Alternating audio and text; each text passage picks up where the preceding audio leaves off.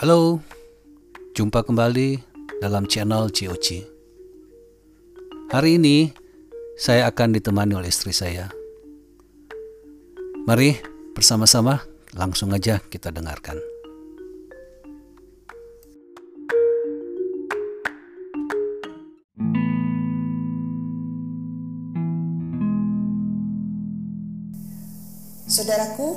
Hari ini kita akan merenungkan firman Tuhan dengan tema hidup mengandalkan Tuhan.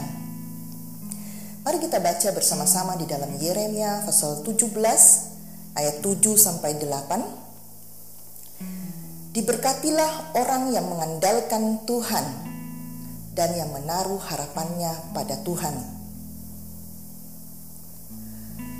Ia akan seperti pohon yang dia ditanam di tepi air yang merambatkan akar-akarnya ke tepi batang air dan yang tidak mengalami datangnya panas terik, yang daunnya tetap hijau, yang tidak khawatir dalam tahun kering, dan yang tidak berhenti menghasilkan buah. Ayat ini adalah ayat yang paling disukai oleh banyak orang, karena jika kita mau jujur, tidak ada orang yang tidak mau diberkati semua orang pasti mau hidupnya diberkati, tetapi perlu diingat bahwa tujuan kita mengikut Tuhan bukan untuk mengejar berkatnya, melainkan untuk mengenal pribadinya.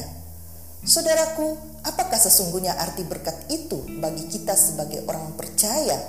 Apakah hanya soal materi saja? Ternyata tidak. Berbicara tentang berkat bukan hanya soal materi, tetapi mencakup banyak hal. Kalau hari ini saudara masih sehat, bisa beraktivitas dengan baik, itu juga termasuk berkat. Jika saudara hari ini bisa hidup tenang, ada damai sejahtera, itu juga merupakan berkat. Jika saudara hidup berbahagia dengan keluarga, itu juga termasuk berkat. Jika saudara masih bisa menikmati makanan dan minuman, itu juga merupakan berkat. Bahkan jika saudara merasa bahwa saudara tidak mendapatkan berkat apa pun, cobalah untuk menarik nafas atau cobalah merasakan detak jantung saudara karena itu juga merupakan berkat dari Tuhan. Namun pada dasarnya manusia sering kali mengaitkan berkat itu hanya dengan materi, padahal sebenarnya berkat itu bukan hanya tentang materi. Nah, Saudara, dari ayat ini kita mendapati bahwa kunci hidup diberkati adalah mengandalkan Tuhan dan menaruh harapan pada Tuhan. Kita tahu ayat ini, bahkan mungkin hafal. Tapi sayang sekali, dalam kehidupan nyata sering kali kita tidak melakukan firman ini. Padahal jika kita melakukannya, maka janji Tuhan akan digenapi dalam hidup kita. Orang yang mengandalkan Tuhan dan menaruh harapannya pada Tuhan digambarkan seperti pohon yang ditanam di tepi aliran air karena ditanam di tepi aliran air, maka akar-akarnya dapat merambat ke tepi batang air, sehingga pohon ini bisa tetap hidup. Pohon ini tidak mengalami panas terik, artinya sekalipun ada terik matahari, namun pohon ini tidak menjadi layu atau kering karena akar-akarnya tetap dapat menyerap air. Daunnya tetap hijau, itu artinya kualitasnya tidak berubah dan sekalipun menghadapi tahun kering, ia tidak menjadi khawatir dan tidak berhenti menghasilkan buah. Dengan kata lain, pohon ini berbuah di segala musim. Nah, saudara, pohon itu melambangkan kita, dan Tuhan adalah sumber air atau sumber kehidupan kita.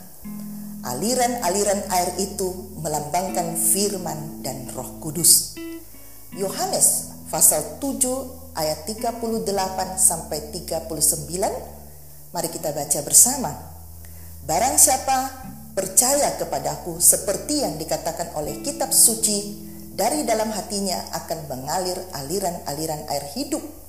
Yang dimaksudkannya ialah roh yang akan diterima oleh mereka yang percaya kepadanya. Sebab roh itu belum datang karena Yesus belum dimuliakan.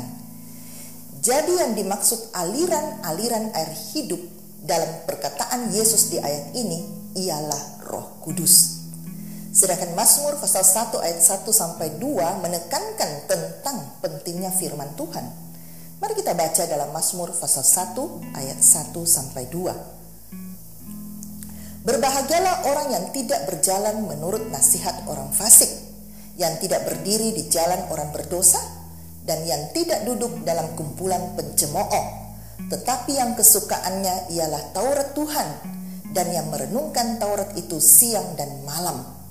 Ia seperti pohon yang ditanam di tepi aliran air yang menghasilkan buahnya pada musimnya dan yang tidak layu daunnya. Apa saja yang diperbuatnya berhasil. Jadi, Taurat Tuhan di sini adalah firman Tuhan. Karena Daud yang menulis kitab Mazmur ini hidup dalam perjanjian lama, di mana Taurat Tuhan adalah juga firman Tuhan. Mazmur, Mazmur pasal 1 ayat 2 dan Yeremia pasal 17 ayat 8 ini ada kemiripan karena sama-sama digambarkan seperti pohon yang ditanam di tepi aliran air. Jadi dapat disimpulkan bahwa untuk menjadi orang yang diberkati seperti pohon di tepi aliran air, kita perlu menerapkan Mazmur pasal 1 ayat 1 sampai 2 ini yaitu ya, yang pertama, tidak berjalan menurut nasihat orang fasik. Yang kedua, tidak berdiri di jalan orang berdosa. Dan yang ketiga, tidak duduk dalam kumpulan pencemooh. Yang keempat, menyukai firman Tuhan. Dan yang kelima, merenungkan firman siang dan malam. Lalu apakah artinya semua itu? Artinya kita akan menjadi orang yang berbahagia jika pertama tidak berjalan menurut nasihat orang fasik Artinya, dalam bertindak atau mengambil sebuah keputusan, jangan berdasarkan perkataan atau nasihat orang fasik. Kita tahu bahwa orang fasik adalah orang yang tidak hidup seturut dengan firman Tuhan, maka nasihatnya justru bisa menjermuskan kita atau bahkan membawa kita kepada kehancuran. Yang kedua, tidak berdiri di jalan orang berdosa Arti berdiri di jalan orang berdosa itu menunjukkan sikap kompromi dan tidak tegas melawan dosa. Kita harus berani menolak jika hal itu tidak sesuai dengan kebenaran. Hitam adalah hitam, putih adalah putih. Jangan memilih daerah abu-abu karena itu berarti masih kompromi dengan dosa. Banyak orang takut ditolak dalam pergaulan sehingga mereka memilih untuk kompromi bagaimanapun juga warna abu-abu tidak akan pernah sama dengan warna putih. Terang tidak bisa bersatu dengan gelap. Yang ketiga, tidak duduk dalam kumpulan pencemooh yang artinya memiliki pergaulan yang tidak sehat dalam satu komunitas atau kelompok yang suka mencela orang lain, merendahkan orang lain, suka mengejek, menghina dan lain-lain karena ikut berkecimpung dalam grup seperti ini, akhirnya membentuk satu kebiasaan yang suka mencelah, mengejek, dan memandang rendah orang lain. Seorang pencemooh adalah orang yang selalu merasa dirinya lebih baik, lebih pandai, lebih mampu, dan lebih segala-galanya daripada orang lain, sehingga mudah sekali baginya untuk memandang rendah kepada orang yang mungkin tidak seperti dirinya. Kita tidak seharusnya ikut berkecimpung dengan para pencemooh karena kebiasaan itu bisa menular kepada kita. Nah, saudara, jika kita tidak melakukan ketiga hal itu dan sebaliknya kita suka belajar akan firman Tuhan, bahkan merenungkan firman itu siang dan malam, maka dikatakan bahwa kita berbahagia dan kita akan seperti pohon yang ditanam di tepi aliran air dan itu berarti kita menjadi orang yang diberkati Tuhan. Wow, sungguh luar biasa bukan? Namun bagaimana kita dapat hidup mengandalkan Tuhan seperti kata Yeremia 17 ayat 7 tadi? Karena sesungguhnya manusia lebih cenderung mengandalkan apa yang dapat dia lihat. Nanti kita akan baca di dalam Yeremia 17 ayat 5 sampai 6 di mana ayat ini jarang dibahas karena orang lebih suka dengan ayat 7 di mana ada tertulis berkat. Tapi untuk memahami secara lebih lengkap, kita juga perlu membaca ayat ini supaya kita tahu kenapa kita sering gagal dalam mengandalkan Tuhan. Mari kita baca Yeremia 17 ayat 5 sampai 6. Beginilah firman Tuhan, terkutuklah orang yang mengandalkan manusia, yang mengandalkan kekuatannya sendiri dan yang hatinya menjauh daripada Tuhan. Ia akan seperti semak bulus di padang belantara. Ia tidak akan mengalami datangnya keadaan baik. Ia akan tinggal di tanah angus, di padang gurung, di negeri padang asing yang tidak berpenduduk. Saudaraku, ayat tadi jelas berkata, terkutuklah. Yang pertama, orang yang mengandalkan manu, manusia. Yang kedua, orang yang mengandalkan kekuatan sendiri. Yang ketiga, orang yang hatinya menjauh daripada Tuhan. Ya, saudaraku, jika saudara diberi pilihan, saudara mau pilih berkat atau kutuk? Saya percaya tidak ada seorang pun yang mau memilih kutuk. Pasti semua akan pilih berkat. Ya. Tapi tanpa kita sadari bahwa tindakan kita terkadang justru menempatkan hidup kita di bawah kutuk. Yang pertama saya akan bahas sikap mengandalkan manusia. Saudaraku, memang wajar jika manusia sebagai makhluk sosial itu saling menolong. Tetapi sering kali tanpa disadari, saat kita membutuhkan atau menginginkan sesuatu, yang pertama kali kita lakukan adalah minta pada manusia. Dan jika hal itu berjalan lancar dan kita mendapatkan apa yang kita mau sekali dua kali, maka kita mulai bergantung pada manusia, sehingga kita mulai mengandalkan manusia yang bisa memberi apa yang kita minta. Sehingga kita, ketika kita menghadapi masalah, maka kita cenderung langsung mencari pertolongan dari manusia dan bukan Tuhan. Contoh misalnya, jika seseorang sedang butuh uang, tapi sedang tidak punya uang, lalu kemudian berpikir, "Ah, gampang, nanti saya minta ke om dan tante saya, mereka kan orang kaya." Atau, "Ah, gampang kok, teman-teman saya kan banyak yang tajir dan dermawan." Nanti saya tinggal minta ke mereka. Saudaraku, secara tidak sadar orang tersebut sudah mengandalkan manusia dan sedang menempatkan hidupnya di bawah kutuk. Saya tidak mengatakan bahwa kita tidak bisa menerima pertolongan dari manusia. Tetapi jika cara kita adalah dengan meminta-minta atau berkeluh kesah dengan tujuan agar diberi, maka itu berarti kita sedang mengandalkan manusia. Padahal sebenarnya kita bisa berdoa kepada Tuhan dan minta petunjuk Tuhan. Ada kalanya Tuhan kirim berkat yang kita butuhkan melalui seseorang, sekalipun kita tidak minta dan tidak cerita apa pun kepada siapa pun. Tuhan itu bisa pakai siapa saja untuk memberkati saudara, jika memang sudah waktunya saudara mendapatkan itu.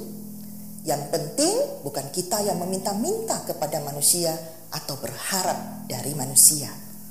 Namun saudara, ada kalanya pula Tuhan tidak mengirimkan apa yang kita butuhkan. Melainkan Tuhan memberikan ide kepada kita untuk mengerjakan sesuatu sehingga itu bisa menghasilkan uang dari apa yang kita kerjakan. Seperti kisah seorang janda yang terlilit hutang dan sedang terancam karena anak-anaknya mau diambil untuk dijadikan budak oleh para penagih hutang.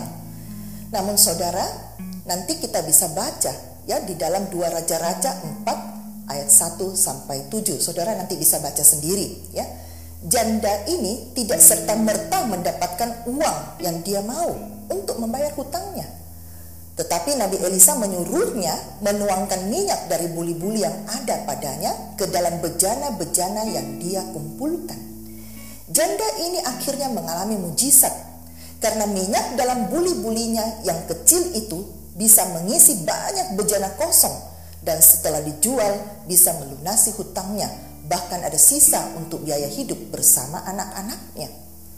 Apa yang ada padanya hanya buli-buli kecil berisi minyak, tapi Tuhan sanggup melakukan mujizat melalui buli-buli itu. Nah, saudara, apa yang ada padamu saat ini?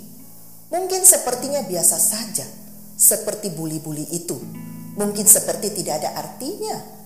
Kecil, kurang, sedikit. Tapi tidak ada yang mustahil bagi Tuhan. Namun di sini ada satu usaha yang dilakukan seperti janda ini yang disuruh mengumpulkan bejana kosong sebanyak-banyaknya, menutup pintu dan menuangkan minyak. Jadi terkadang kita perlu mengusahakan sesuatu dari apa yang ada pada kita sesuai tuntunan Tuhan dan bukan hanya menanti seseorang membawakan berkat yang kita butuhkan. Saya percaya di masa pandemi ini ketika kesulitan ekonomi melanda, justru Tuhan melakukan mujizat dalam hidup saudara. Ketika saudara mengandalkan Tuhan dan hanya menaruh harapan kepada Tuhan. Mungkin saja saudara yang pintar masak misalnya, nanti bakal buka bisnis kuliner misalnya, dan akhirnya bisa mengatasi kesulitan ekonomi dalam keluarga saudara. Tidak ada yang mustahil. Semua bisa saja terjadi jika Tuhan berkehendak. Jadi ingatlah, jangan mengandalkan manusia, apalagi memanfaatkan sesama. Tetapi andalkanlah Tuhan dan berharap hanya kepada Tuhan. Contoh lainnya, Seseorang punya rekan kerja yang suka menolong. Lalu setiap kali dia tidak bisa mengerjakan tugasnya, dia minta rekannya yang mengerjakan tugasnya.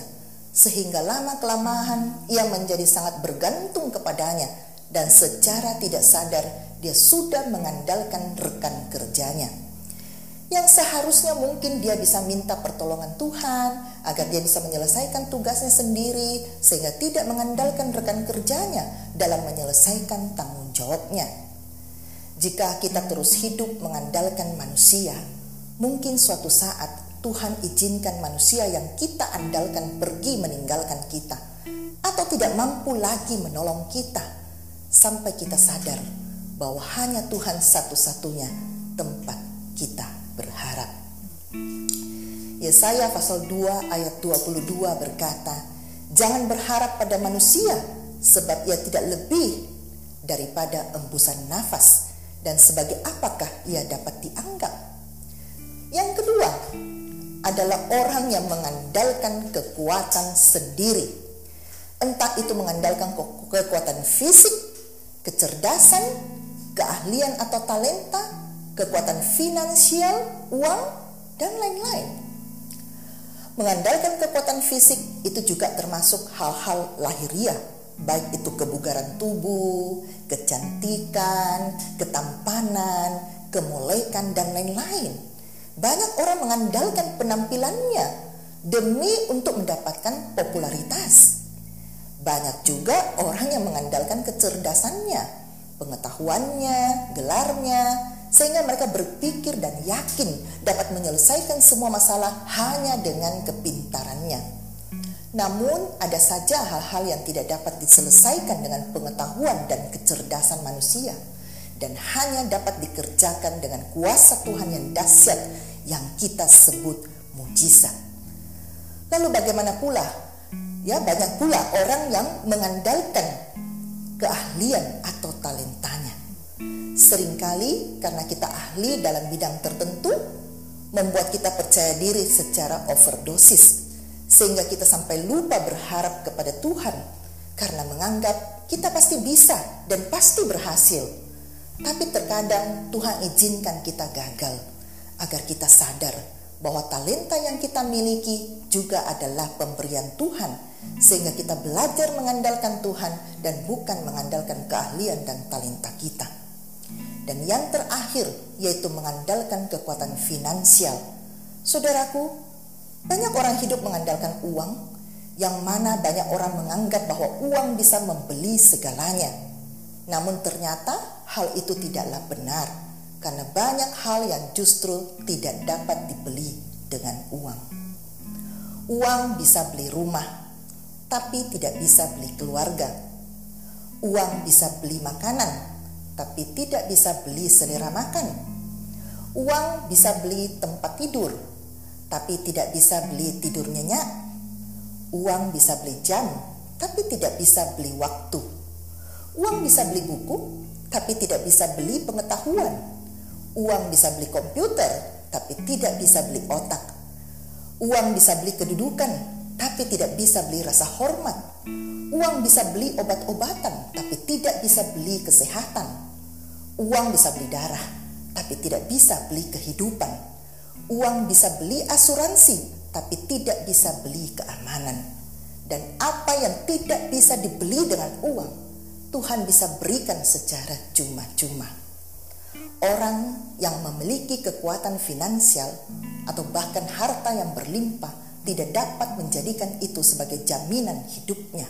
Karena firman Tuhan dalam Amsal 11 ayat 4 berkata, pada hari kemurkaan harta tidak berguna, tetapi kebenaran melepaskan orang dari maut. Hanya Tuhanlah yang harus kita andalkan, karena sesungguhnya semua yang ada pada kita, baik itu fisik, kecerdasan, keahlian, talenta, dan harta, adalah pemberian Tuhan. Sebab kita lahir tidak membawa apa-apa ke dalam dunia ini, dan saat kita meninggalkan dunia ini, kita juga tidak akan membawa. Yang ketiga adalah orang yang hatinya menjauh dari Tuhan. Mungkin hal ini juga terjadi pada orang-orang Kristen zaman now. Karena firman Tuhan berkata dalam Yesaya 29 ayat 13. Dan Tuhan telah berfirman, oleh karena bangsa ini datang mendekat dengan mulutnya dan memuliakan aku dengan bibirnya, padahal hatinya menjauh daripadaku dan ibadahnya kepadaku hanyalah perintah manusia yang dihafalkan. Jadi tidak semua orang yang rajin dengan ritual ibadah mereka sesungguhnya mengalami kedekatan dengan Tuhan. Karena dalam ayat ini jelas bahwa hati mereka menjauh daripada Tuhan dan ibadah mereka hanyalah perintah manusia yang dihafalkan. Jangan sampai kita hidup di bawah kutuk karena hati kita sesungguhnya sedang menjauh dari Tuhan. Karena banyak juga orang hanya ikut Tuhan dengan tujuan supaya diberkati, tapi mereka tidak mau mengasihi Tuhan secara lebih mendalam. Sedangkan yang Tuhan kehendaki adalah sebuah hubungan dengan kita dan relationship dan bukan hanya sekedar kita beragama. Saudaraku, kalau tadi kita sudah membaca bahwa akar pohon itu merambat ke tepi batang air, hal itu juga menunjukkan bahwa hati kita harus mendekat kepada Tuhan dan bukan menjauh daripadanya. Nah saudaraku, mari kita melihat satu contoh orang yang mengandalkan Tuhan, yaitu di dalam satu Raja-Raja 3 ayat 1 sampai 15. Kita baca bersama-sama. Lalu Salomo menjadi menantu Firaun, Raja Mesir. Ia mengambil anak Firaun dan membawanya ke kota Daud sampai ia selesai mendirikan istananya dan rumah Tuhan dan tembok sekeliling Yerusalem. Hanya bangsa itu masih mempersembahkan korban di bukit-bukit pengorbanan sebab belum ada didirikan rumah untuk nama Tuhan sampai pada waktu itu. Dan Salomo menunjukkan kasihnya kepada Tuhan dengan hidup menurut ketetapan-ketetapan Daud ayahnya. Hanya ia masih mempersembahkan korban sembelihan dan ukupan di bukit-bukit pengorbanan pada suatu hari, raja pergi ke Gibeon untuk mempersembahkan korban, sebab di situlah bukit pengorbanan yang paling besar. Seribu korban bakaran dipersembahkan Salomo di atas mesbah itu. Di Gibeon itu Tuhan menampakkan diri kepada Salomo dalam mimpi pada waktu malam. Berfirmanlah Allah, mintalah apa yang hendak kuberikan kepadamu. Lalu Salomo berkata, Engkaulah yang telah menunjukkan kasih setiamu yang besar kepada hambamu Daud ayahku. Sebab ia hidup di hadapanmu dengan setia, benar dan jujur terhadap engkau. Dan engkau telah menjamin kepadanya kasih setia yang besar itu dengan memberikan kepadanya seorang anak yang duduk di tahtanya seperti pada hari ini. Maka sekarang ya Tuhan Allahku, Engkaulah yang mengangkat hambamu ini menjadi raja menggantikan Daud ayahku sekalipun aku masih sangat muda dan belum berpengalaman.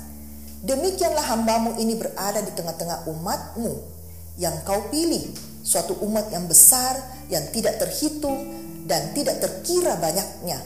Maka berikanlah kepada hambamu ini hati yang faham menimbang perkara untuk menghakimi umatmu dengan dapat membedakan antara yang baik dan yang jahat Sebab siapakah yang sanggup menghakimi umatmu yang sangat besar ini? Lalu adalah baik di mata Tuhan bahwa Salomo meminta hal yang demikian. Jadi berfirmanlah Allah kepadanya, oleh karena engkau telah meminta hal yang demikian dan tidak meminta umur panjang atau kekayaan atau nyawa musuhmu, melainkan pengertian untuk memutuskan hukum, maka sesungguhnya aku melakukan sesuai dengan permintaanmu itu. Sesungguhnya aku memberikan kepadamu hati yang penuh hikmat dan pengertian, sehingga sebelum engkau tidak ada seorang pun seperti engkau, dan sesudah engkau takkan bangkit seorang pun seperti engkau. Dan juga apa yang tidak kau minta, aku berikan kepadamu, baik kekayaan maupun kemuliaan, sehingga sepanjang umurmu takkan ada seorang pun seperti engkau di antara raja-raja. Dan jika engkau hidup menurut jalan yang kutunjukkan dan tetap mengikuti segala ketetapan dan perintahku sama seperti ayahmu Daud, maka aku akan memperpanjang umurmu.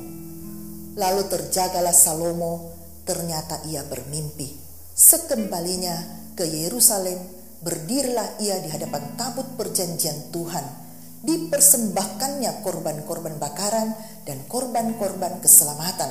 Kemudian ia mengadakan perjamuan bagi semua pegawainya. Sebagai seorang raja, Salomo tidak berpikir bahwa semua serba mudah dan gampang. Ia tidak menganggap remeh tanggung jawab yang diberikan kepadanya. Justru ia merasa tidak mampu dia merasa masih muda dan belum berpengalaman. Dan satu hal yang patut kita teladani dari Salomo adalah bahwa dia hidup mengandalkan Tuhan. Dia tidak mengandalkan kekuatannya sendiri dan juga tidak mengandalkan manusia. Dia menaruh harapannya kepada Tuhan dan ketika Tuhan memberinya pilihan untuk meminta apa yang ia inginkan, dia tidak meminta kekayaan yang banyak dicari orang. Dia tidak minta nyawa musuhnya, dia bahkan tidak minta umur panjang karena dia sadar bahwa untuk melaksanakan tugas dan tanggung jawabnya sebagai seorang raja, ia butuh hikmat dari Tuhan. Ini adalah permintaan yang sangat tepat sesuai dengan apa yang harus dia jalani dan ternyata Tuhan melihat bahwa apa yang diminta Salomo ini adalah baik adanya sehingga permintaannya dipenuhi. Bahkan Tuhan menambahkan bonus ya kepadanya yaitu kekayaan, kemuliaan dan umur panjang. Dan Tuhan membuat Salomo menjadi satu-satunya raja yang tidak ada samanya baik sebelum maupun sesudah masanya. Saudaraku, setiap kita juga membutuhkan hikmat dari Tuhan. Kita bukan hanya beriman dan percaya, tetapi juga perlu berhikmat dalam mengambil keputusan dan dalam bertindak Lalu apakah manfaat dari perolehan hikmat itu? Yang pertama, Amsal 2 ayat 9. Maka engkau akan mengerti tentang kebenaran, keadilan, dan kejujuran, bahkan setiap jalan yang baik. Jadi hikmat dari Tuhan membuat kita mengerti tentang kebenaran, keadilan, dan kejujuran, bahkan setiap jalan yang baik. Yang kedua, Amsal 2 ayat 12 sampai 15, supaya engkau terlepas dari jalan yang jahat dari orang yang mengucapkan tipu muslihat, dari mereka yang meninggalkan jalan yang lurus, yang menempuh jalan yang gelap, yang bersuka cita melakukan kejahatan, bersorak-sorak karena tipu muslihat yang jahat, yang berliku-liku jalannya dan yang sesat perilakunya. Jadi manfaat yang kedua agar kita terlepas dari jalan yang jahat dan dari orang yang mengucapkan tipu muslihat yang berliku-liku jalannya dan sesat perilakunya.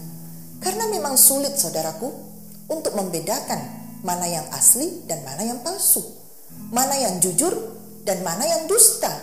Seperti dua orang ibu yang memperebutkan bayi yang menghadap yang diperhadapkan kepada Raja Salomo. Jika yang seorang asli berarti yang seorang adalah penipu. Karena bayi tersebut tidak mungkin lahir dari rahim kedua-duanya. Tetapi dengan hikmat Tuhan, Salomo berhasil menemukan jawabannya. Dalam hidup kita juga sangat diperlukan hikmat dari Tuhan. Sehingga kita tidak mudah ditipu. Kita tidak terlena dengan kesan pertama. Lalu kemudian menyesali keputusan-keputusan yang dibuat secara terburu-buru. Doa yang sungguh dan pertimbangan yang matang kiranya menjadi pilihan kita dalam mengawali segala sesuatu. Puji Tuhan saudaraku, kiranya firman Tuhan hari ini dapat menjadi remah dalam kehidupan kita sehingga kita bisa hidup mengandalkan Tuhan serta menjadi orang-orang yang diberkati dan menjadi berkat bagi sesama.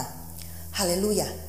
Tuhan memberkati kita semua dan segala kemuliaan hanya bagi Tuhan Yesus Kristus.